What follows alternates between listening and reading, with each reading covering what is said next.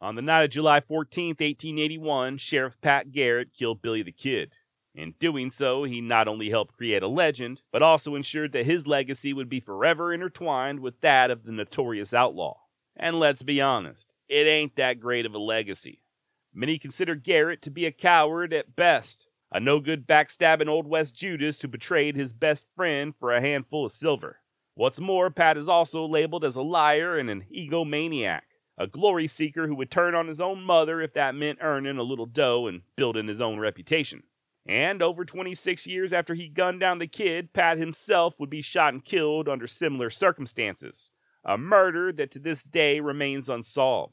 Who killed Pat Garrett? How accurate is the narrative surrounding the former sheriff of Lincoln County? Is all of this hate deserved? And who the hell was Garrett anyway? What was his life like before he met Billy the Kid? And what became of Pat in the decades following that fateful night at Fort Sumner? You may think you know who Pat Garrett is, but I guarantee you've never heard his story told quite like this. We're going to do quite a bit of fact-checking in this series and hopefully dispel a few myths. We're also going to look into some new information showing that the infamous Billy the Kid may have possibly not been of this world. Oh yeah, we're going intergalactic on this bad boy. My name's Josh, and you're listening to the Wild West Extravaganza.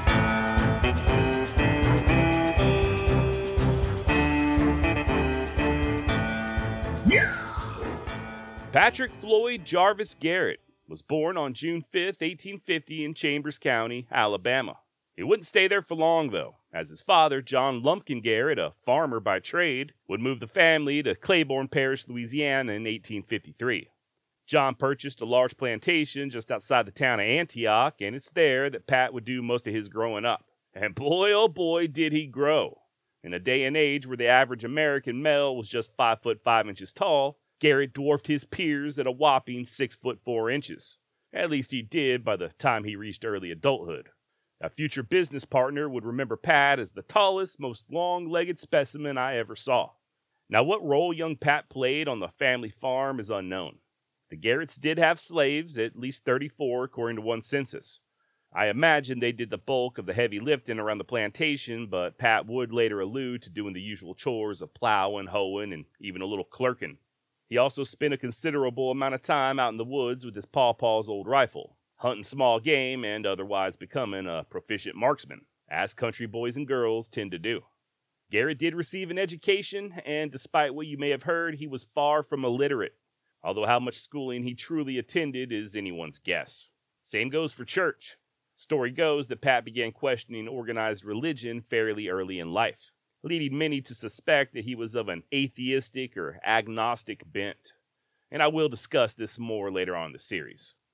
Now, the Garrett plantation covered eighteen hundred acres, and one record shows that at least on one occasion, the family delivered a load of sixty-five mule-drawn wagons to the market, each loaded to the brim with produce and cotton. sixty-five. So needless to say, the family was doing well. The prosperous times would not last forever, though. And when disaster struck, it seemed to do so in waves. Although Pat's daddy John was exempt from serving during the Civil War, the conflict would ultimately wreak havoc on the plantation. Obviously, the Garretts would lose their large force of slave labor, hard to feel sorry for them on that account, and when U S troops occupied Louisiana, they reportedly confiscated a good portion of the Garrett cotton, causing the family to quickly go broke.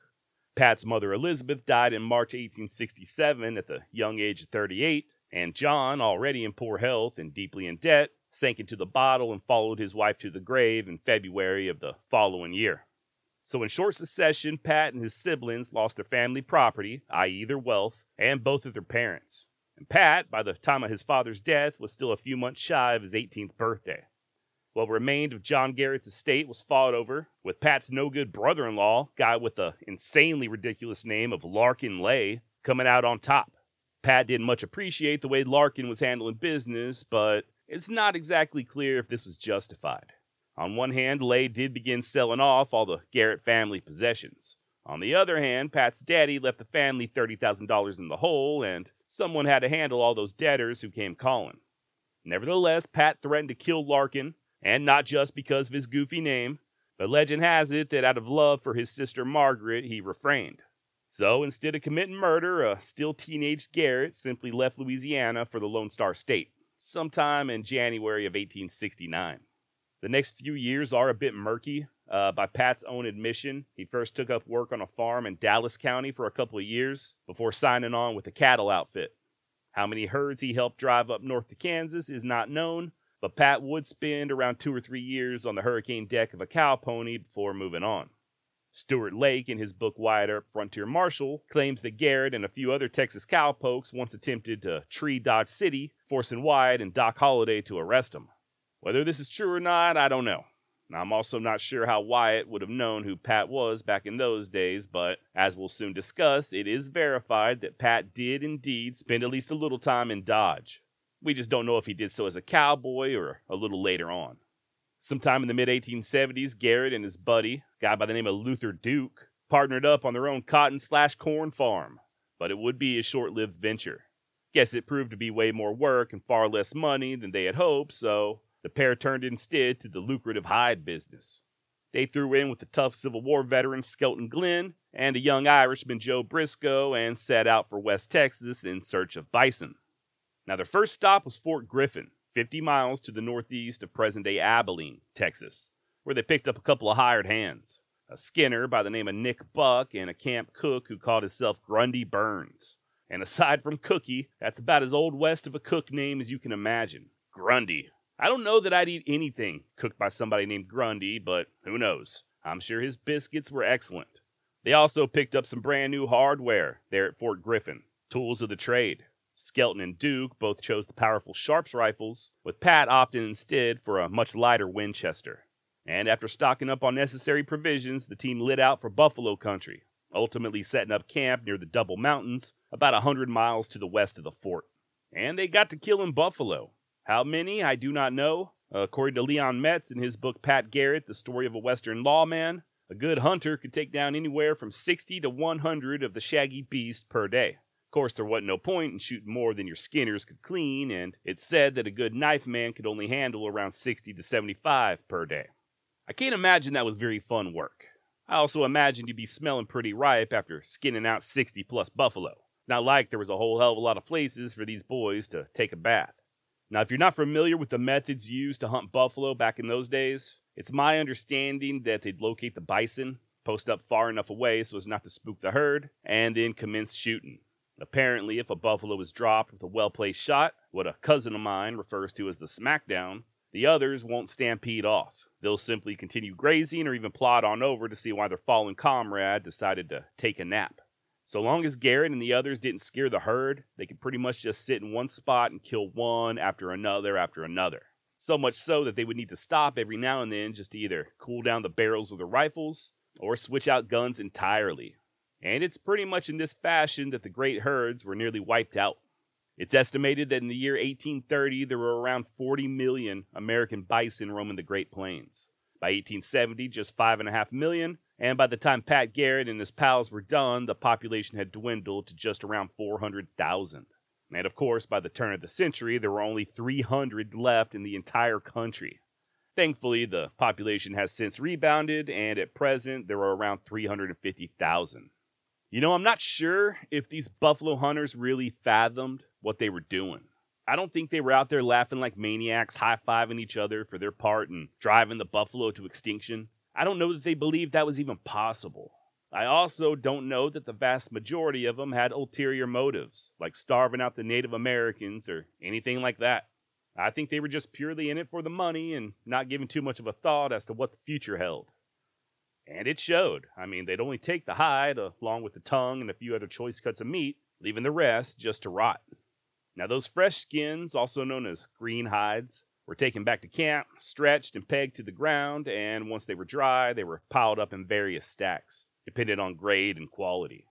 Sometimes the buyers would come to you, and sometimes you just had to load everything up in your wagon and make the long trip back to civilization. Garrett and the boys could get around two dollars per hide, with prices scaled down accordingly based on size and quality, of course.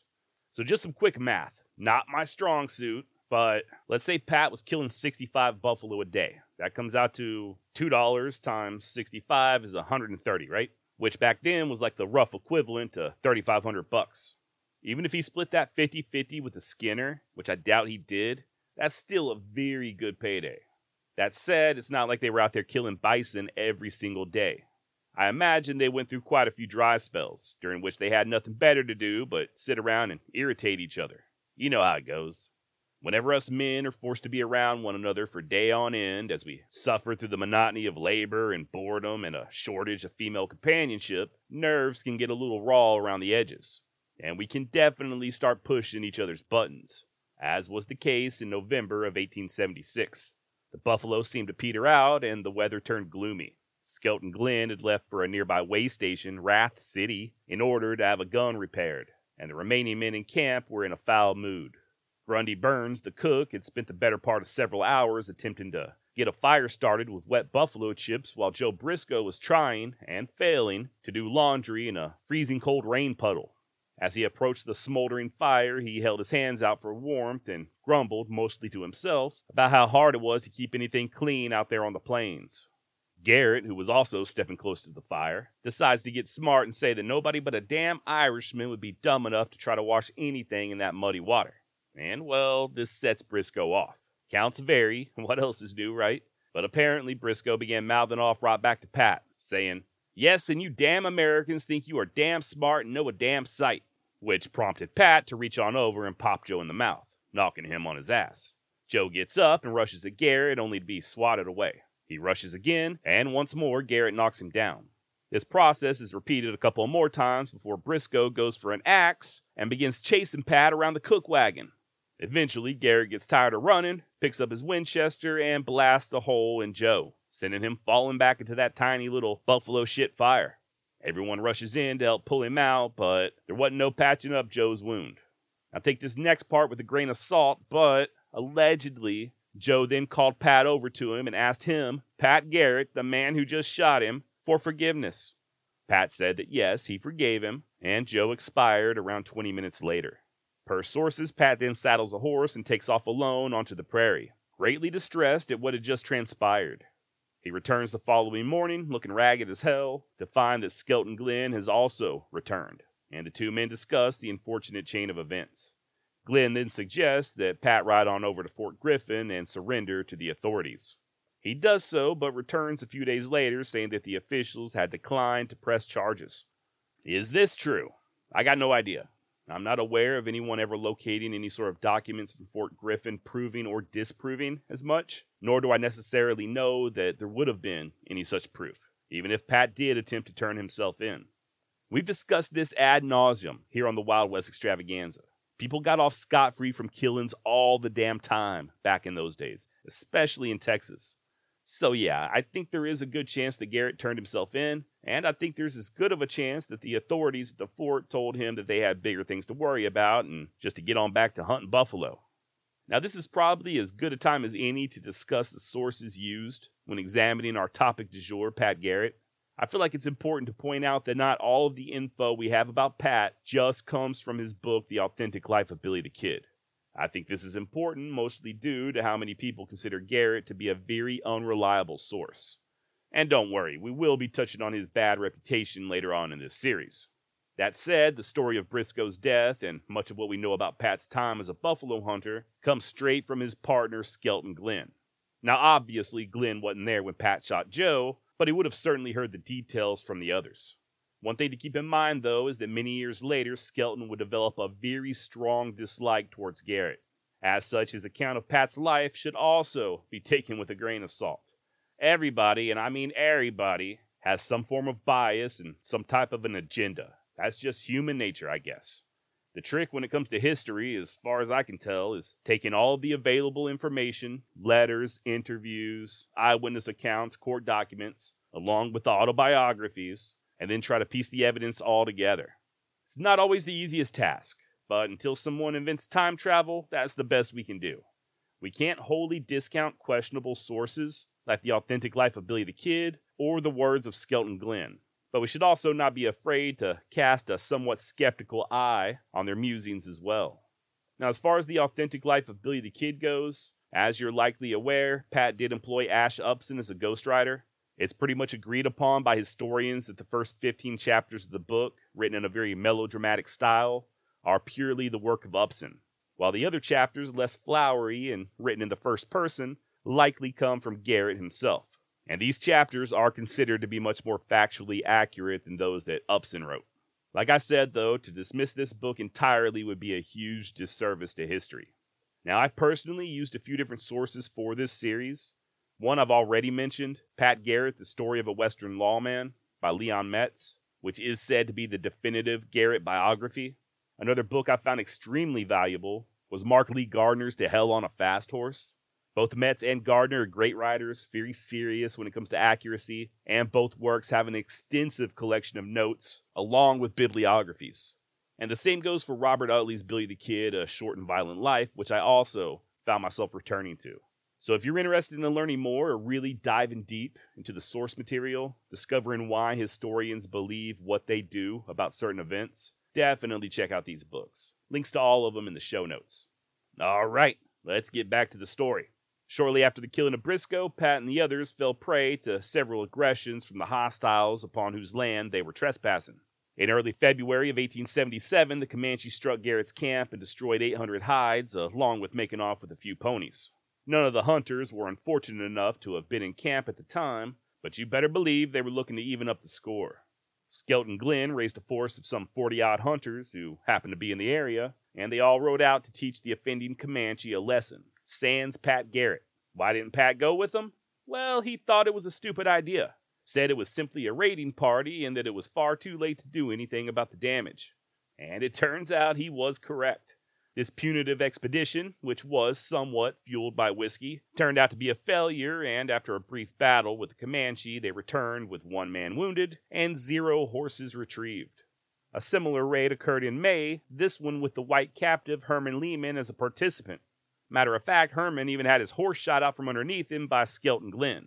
In return, Glenn himself received either a bullet or an arrow to the leg, not sure which one, as he and another hide hunter by the name of Doughlin took refuge from behind a knoll and watched as their buffalo hides were burned or otherwise hacked apart. Once more, Garrett was not in camp when this occurred. When he heard what happened from a passerby, he lit out for the safety of Fort Griffin, where he and Skelton Glenn and the others were reunited. They returned to their pillaged camp with a couple of wagons and retrieved what few intact hides they could find and sold them off for just enough money to purchase some round-trip tickets to Saint Louis. And once in the big city, Garrett quickly gambled away his remaining money as he and the boys decided on a change of careers. By the way, Garrett did love to gamble, and that's really an understatement. This was a pretty major vice and something that would dog him for the entirety of his life. All right, now. Although I just covered Pat's time as a buffalo hunter rather quickly, the events described did take place from early eighteen seventy-six until the spring of eighteen seventy-eight, so a little over two years. And they weren't constantly out there in the middle of nowhere harvesting buffalo. In the off-seasons, or in the summer, when the hides weren't no good anyways, it's said that Garrett and his partners would hang out not only in Saint Louis, but also places like Dodge City. This could be how the story of him and Wyatt Earp coming face-to-face came into being. Also, Pat would later state that he met Bat Masterson in Dodge during one such break. As I alluded to earlier, Pat and Skelton Glenn's friendship would sour in the years to come. And this friction may be at least part of the reason why Pat is considered so untrustworthy. It seems that Skelton never got over losing all them hides to the Comanche. In the eighteen nineties, he'd go so far as to file an Indian depredation claim of nearly fifteen thousand dollars against the U S government, asserting that the warriors had violated a peace treaty by ransacking his camp. Glenn asked Pat to take the stand and testify on his behalf, which he did in the year eighteen ninety-nine, over two decades after the attacks in question. And, well, Garrett's testimony didn't help Glenn's cause. To the contrary, it actually hurt his case quite a bit. According to Pat, the total value of hides destroyed was nowhere near the fifteen thousand dollars he was asking for, but rather less than a thousand bucks. Now, why Pat didn't play ball, I'm not sure. Seems like there must be something else going on here. Previously, I mentioned that the eight hundred hides were destroyed in just one raid. That alone comes out to more than a thousand dollars. So I guess the question is, who's telling the truth? If Garrett was lying about the extent of damages, why? And if Garrett was telling the truth at the detriment of his old friend's wallet, also why? Were there truly eight hundred hides destroyed, or was that a number that Glenn just made up? Unfortunately, I do not have any answers for you. This debacle would drag on for years and years, even after Garrett's death, In nineteen twelve, once Pat was in the dirt, Glenn really ramped up the shit-talking about his former partner. I assume this was done to discredit Pat's claims about the hides and thus solidify his own case. Glenn testified that Garrett was a drunk, that he disappeared from the scene after the death of Briscoe, that he and the others were afraid that the lanky lawman would murder them in their sleep, and he even claimed that Pat wasn't really his business partner at all. And apparently, like I said, all of this was just to show that Pat's testimony wasn't worth a damn. What's more, Skelton found others to back his slander up. People who had, interestingly enough, previously testified that Pat's reputation was beyond reproach now changed their tune, accusing him of everything from not paying his debts to being an atheist, or in their words, an infidel, which, as it turns out, was true, on both accounts. Uh, we'll get to that later. In the end, Skelton Glenn was awarded four thousand one hundred fifty dollars in damages. And once again, while his memoir on Pat's time as a buffalo hunter is an excellent source, hell, the only source, really, when it comes to that time period, certain things should be taken for what they are. The writings of a man who had a deep grudge against the feller he was writing about. Someone who was dead and in the ground and not able to defend himself. That was all years to come, though. In the meantime, Pat, Skelton, and Nick Buck were all still buddy-buddy, and for whatever reason, they decided to call it quits on the buffalo hide business, abandon their wagons, and head west for the land of enchantment, finally arriving at Fort Sumner, New Mexico in the spring of eighteen seventy-eight. I've spoken about Sumner many times in the past, so feel free to check out the episode I did on the first Battle of Adobe Walls, as well as the series on Billy the Kid, links in the show notes. T L D R, Sumner was established in eighteen sixty-two to protect settlers from hostile natives who did not invite the settlers there in the first place.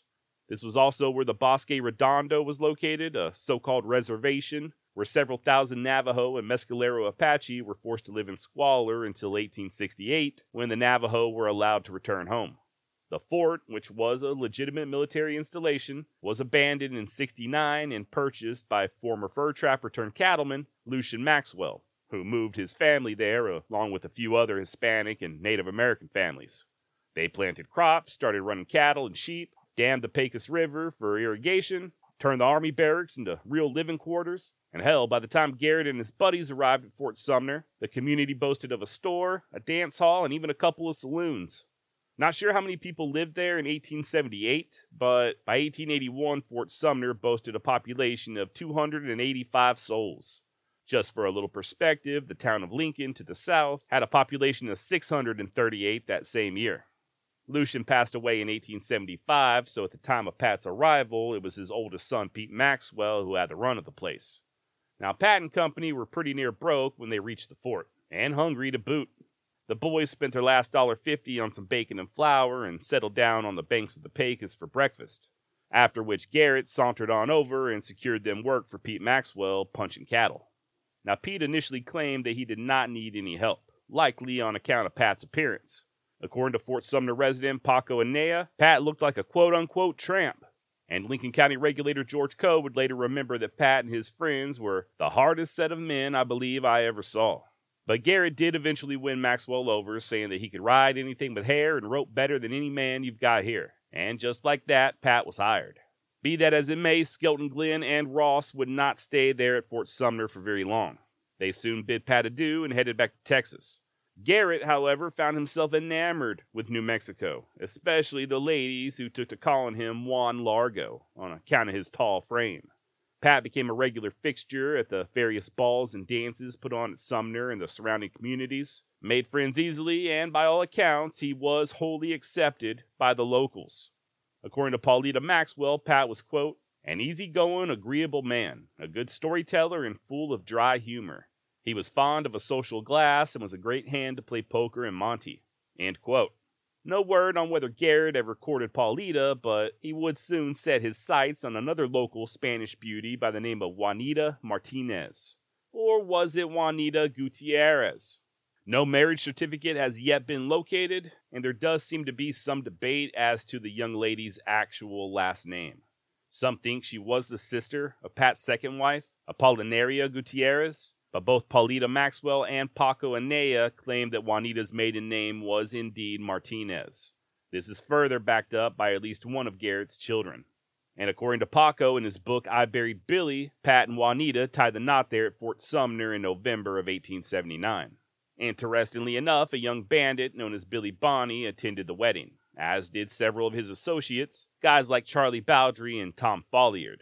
Quick side note, speaking of old Tom, turns out that I, and many, many others, have been all wrong when it comes to Folliard's last name. I referred to him as Tom O'Folliard, O with an apostrophe, kind of like a Irish name, O'Reilly or O'Sullivan or O'Connor, in the series I did on Billy the Kid. And that's how I've always referred to Tom, and the way I've seen his name in nearly every single history book I've ever picked up. Turns out the O was just his middle initial. Census records do prove that Tom's actual surname was simply Folliard.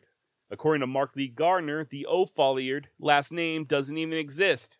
So sorry about that, Tom. Now, sadly, Pat's marriage to Juanita would be very short-lived. Accounts vary, because of course they do, but it appears Juanita may have collapsed very shortly after the wedding ceremony, like that very night, followed by her possibly passing away the next day. Like I said, this just depends on which version you read. Others say that Juanita would linger for weeks, and historian Leon Metz theorizes that Juanita possibly died from a miscarriage.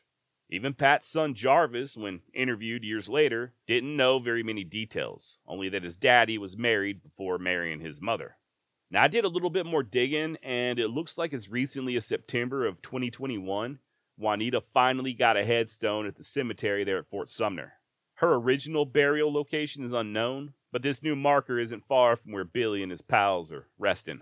F Y I. In case you're like me and you've heard or read speculations that Pat was somehow involved in Juanita's death, there is no evidence or proof so much as hinting to such a thing. At least none that I can find. If you know something to the contrary, if you've got a legitimate source, please don't hesitate to let me know. Josh at wild west extra dot com. Turns out there's quite a bit of misinformation concerning the life of Pat Garrett. Imagine that. Like the rumor that he fled to New Mexico after abandoning a wife and kids in Texas, or that he killed somebody in Louisiana. There's no proof of any of that. Hopefully gonna bust a few more myths and long-held misconceptions during this series. The ones I just mentioned aren't that big, but there's a couple that we'll get to later on that I think really color people's views of certain historical events. And these are things that are just blatantly not true. But I'm getting ahead of myself. Right now, in our timeline, it's still eighteen seventy-eight, and Pat Garrett, not yet twenty-nine years of age, is a widower. But I reckon life goes on, right? Even if his employment for Pete Maxwell didn't. Much like his first marriage, this job for Pete would be a relatively short affair. The two had some sort of falling out, resulting in Garrett calling it quits and trying his hand at several different business ventures. Allegedly. I should point out that there's not a lot of hard evidence for these various careers either. But in no particular order, the story goes that Pat opened up a butcher shop, but it went out of business after he was caught slaughtering stolen cattle. He possibly started his own restaurant or eating establishment, as is hinted at in Young Guns two. He's said to have raised hogs for a bit, partnered in a grocery business, and eventually he went in with Beaver Smith in his Fort Sumner saloon. According to a friend, Pat was a, quote, working devil. He'd work at anything, end quote. And yeah. While staying there at Fort Sumner, Pat Garrett absolutely got to know the notorious B T K, or as you may know him, Billy the Kid. Per Mark Lee Gardner, quote, Garrett and the Kid were not good friends at Fort Sumner, but they were not enemies either. They saw each other frequently enough, and they had a healthy respect for each other, certainly each other's ability to take care of himself. Garrett was usually serious, and the Kid usually boisterous. And they each had a reputation as a better-than-average shot with a six-gun, end quote. Now, I do feel the need to offer up a bit of clarification when it comes to this friendship between Pat and Billy, one that's somewhat in contradiction to what Mister Gardner wrote, as well as in contradiction to what I, myself, have personally said. I wrote a lengthy addition to the Wild West newsletter recently about this topic. You can give it a read by heading on over to wild west josh dot substack dot com or going to wild west extra dot com, hitting the newsletter icon up top. But long story short, I have in the past stated pretty boldly that Billy and Pat were not friends. Not really. And even though I add that disclaimer of not really to the statement, I do regret putting it in such a way, as I now feel like I was kind of being misleading. So let me state for the record that yes, I, Josh, the host of the Wild West Extravaganza, do believe that Pat Garrett and Billy the Kid were friends. However, I also believe that this friendship is somewhat blown out of proportion, and if Pat and Billy were alive today, their relationship status on Facebook would be set to "It's complicated." So here's what we know. When Pat first arrived at Fort Sumner, Billy was busy down in Lincoln County attempting to avenge the death of his employer, John Tunstall, a little something known as the Lincoln County War. Maybe you've heard of it. And following the Battle of Lincoln, the Kid and what was left of the regulators would take to spending time at the old fort, as well as Roswell and Las Vegas and even Texas. But yeah, Billy did seem to have a special place in his heart for Fort Sumner. And when there, he spent a considerable amount of time either at Hargrove Saloon or over at Beaver's Joint, where Pat worked. Remember, Billy didn't drink, but he did love to gamble, as did Garrett. There's no denying that Billy and Pat knew and spent time with each other. But were they truly friends? Well, in the eyes of Paulita Maxwell, they certainly were, and damn good friends at that.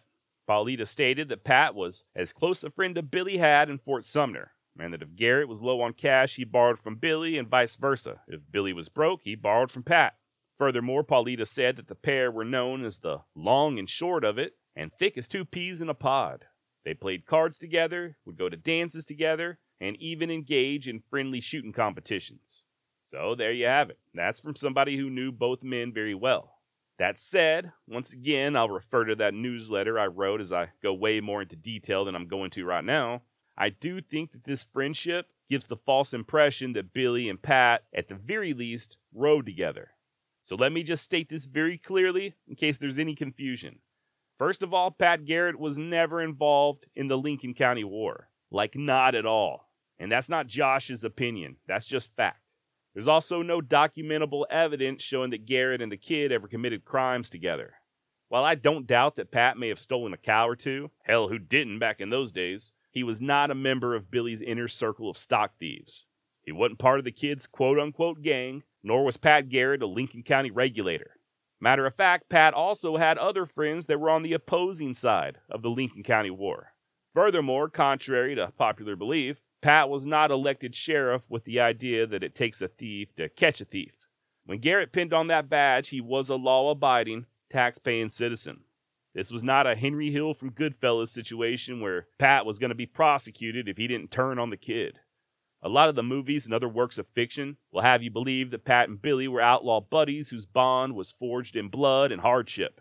In truth, there is no proof of that whatsoever.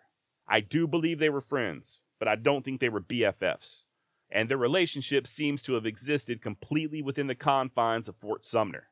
They palled around together, they gambled together, they might have even gone whoring together, and they had many a shooting competition, but that's about it. I think the reason so many historians downplay this friendship is just due to everybody else blowing it way out of proportion. I don't think that's a very good reason, though. I'm by no means a historian, and I do offer up my own opinions, probably more than I should.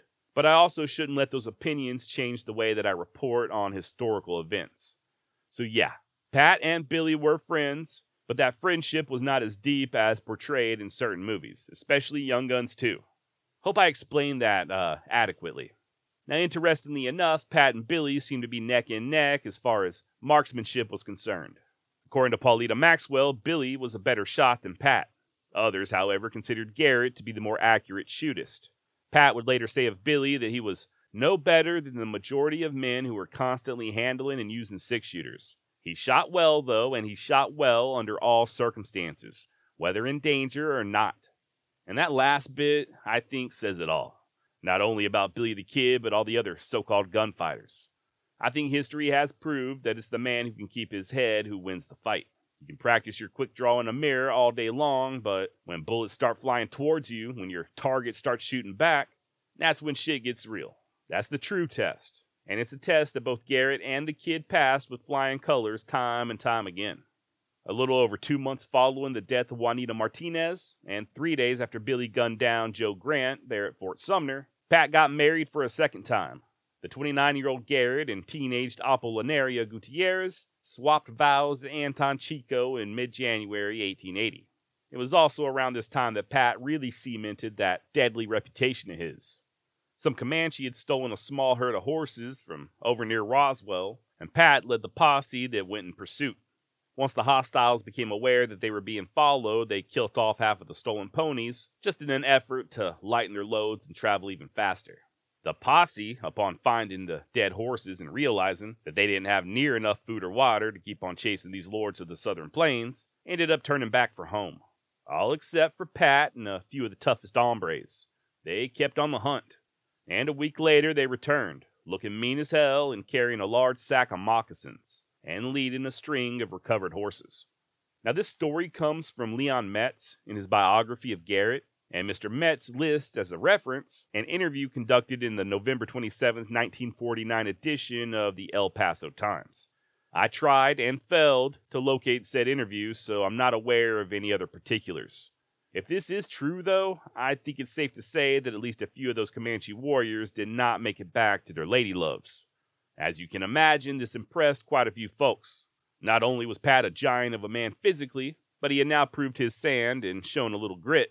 And as it turns out, grit was exactly what a few prominent New Mexicans were looking for, namely the cattle king himself, John Chisholm, and the so-called father of Roswell and former Missouri bushwhacker, Captain Joseph Lea. Both men were more than tired of the rampant thievery and chaos caused by the Lincoln County War and its aftermath, especially when it was negatively impacting their bottom line. What's more, they realized the potential of New Mexico. If they and other well-to-do men of means hoped to lure investors to the territory, and for the territory to one day become a state, they'd have to establish a little bit of law and order. And while Billy the Kid certainly wasn't the only outlaw who was out there stealing with both hands, by eighteen eighty he had become the most well-known. And it was Billy who they soon set their sights on. Now at that time, the sheriff of Lincoln County was George Kimball. And although he and the Kid had their differences, Sheriff Kimball wasn't exactly all that gung-ho about apprehending him. Hell, him and Billy were even known to play cards together on occasion. As such, Lea and Chisholm and other powerful and influential New Mexicans decided they'd try to recruit somebody who was not only popular enough to run against Sheriff Kimball in the upcoming election, but someone tough enough to take out their biggest perceived thorn in the side, William H. Bonney. And that someone was our very own Patrick Floyd Jarvis Garrett, a k a. Juan Largo. And hell, why not? Like I said, Pat was liked by everybody. At least he was before he ran for sheriff.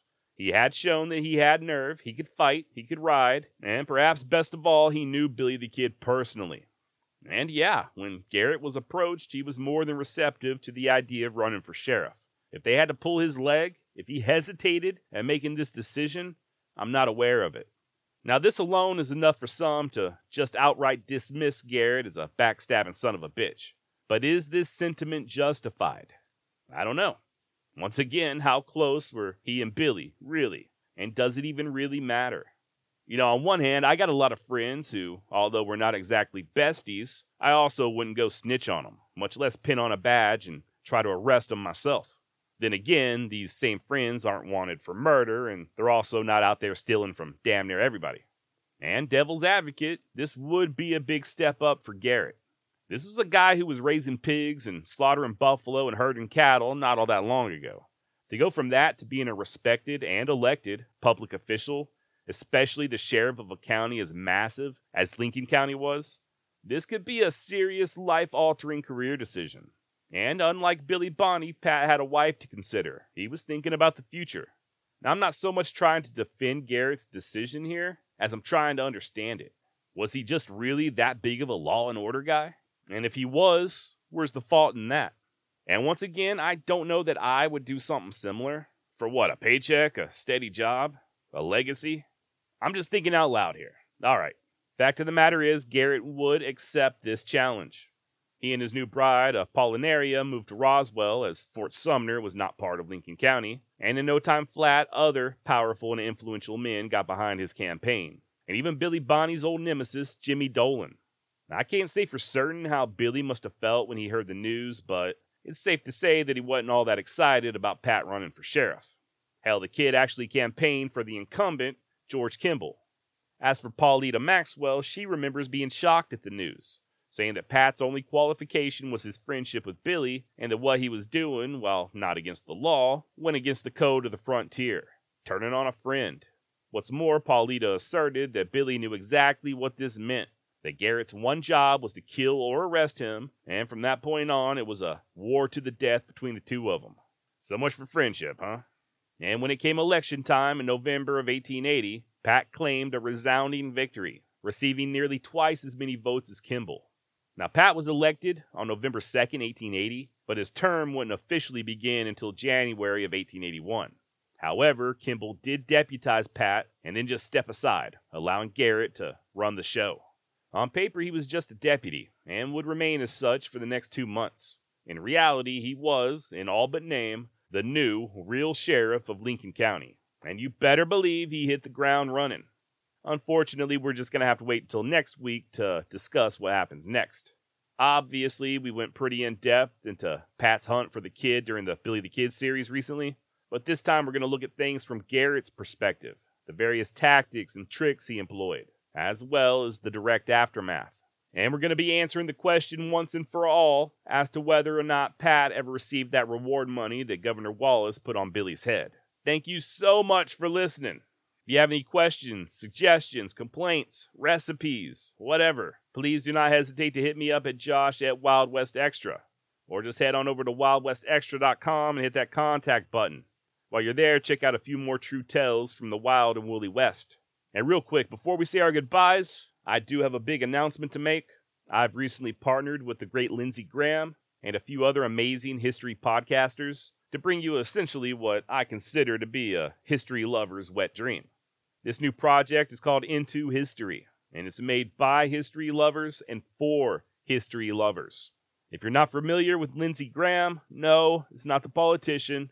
The Lindsey I'm referring to is the award-winning podcast host and producer behind hits like History Daily, the audio drama eighteen sixty-five, American History Tellers, American Scandal, American Elections, Wicked Game, and more. And joining us on Into History is Professor Greg Jackson from History That Doesn't Suck, Ian Sanders from Cold War Conversations, Lori Davis from Her Side of History, Rich Napolitano from Shipwrecks and Sea Dogs, and my raggedy ass, Josh from the Wild West Extravaganza.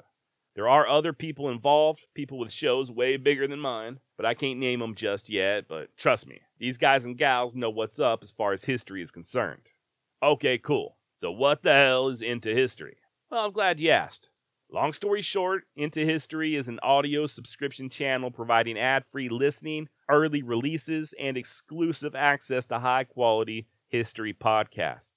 Subscribers will get access to all the shows I just mentioned, plus exclusive curated feeds by topic and interest, like the first one that's already available on All Things Revolution.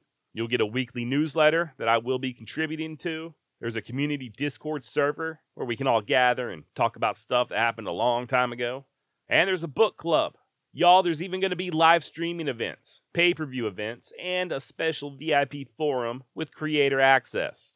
When I said earlier that this is a history lover's wet dream, I was not exaggerating. This is something I've always wanted to be able to do with the Wild West Extravaganza. I just didn't have the time or resources. Well, with Into History, I now have both. All right, fine. But what does this mean for the Wild West Extravaganza? First of all, nothing is going to change here with the show. I'm still going to be putting out content just like I'm doing right now. Nobody's going to tell me what I can or cannot say, nothing like that. And you'll still be able to listen to the Wild West Extravaganza wherever you're currently listening. I'll also continue sending out the newsletter, and nothing's going to change there either. Now, if you want the ad-free version of this show, you're going to have to subscribe to Into History. Plus, there's all the other stuff I just mentioned, the upcoming live streams, the collaborations with the other podcasters who I listed earlier, the book club, and this is a big one, exclusive Wild West Extravaganza content that you'll only be able to access via Into History. So what do I mean by exclusive content? I'll give you a for instance. Over the last few years, I've probably had no less than one hundred emails asking me to do an episode on Claude Dallas. I've hesitated simply because I don't really think Claude Dallas falls under the umbrella of Old West history. Well, guess what? It's not ready yet, but I have already started researching an episode, and you already know that that bad boy is only going to be available on Into History. Same goes for a series on Daniel Boone that I've been wanting to do for the longest time. Like I said, both of these are still in the works, but the only place you're going to be able to hear them at is Into History.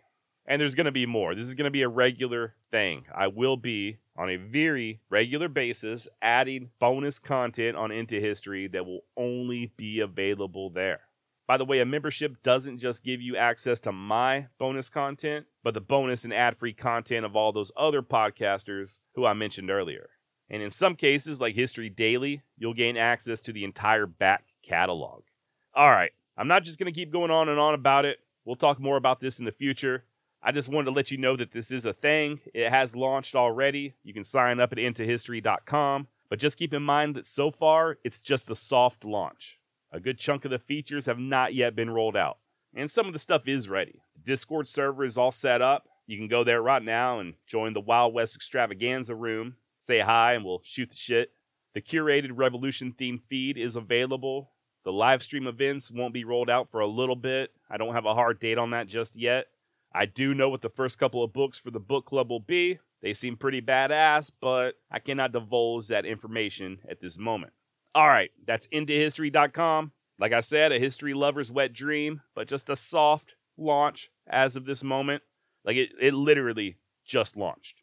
Uh, the features are being rolled out in waves, but right now there is an early bird sale. I believe until the end of July, you get fifty percent off.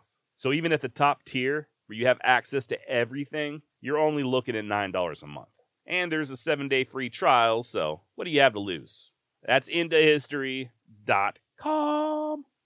All right, till next Wednesday, try not to shoot any Irishmen. And don't let your sister marry anyone named Larkin. Adios.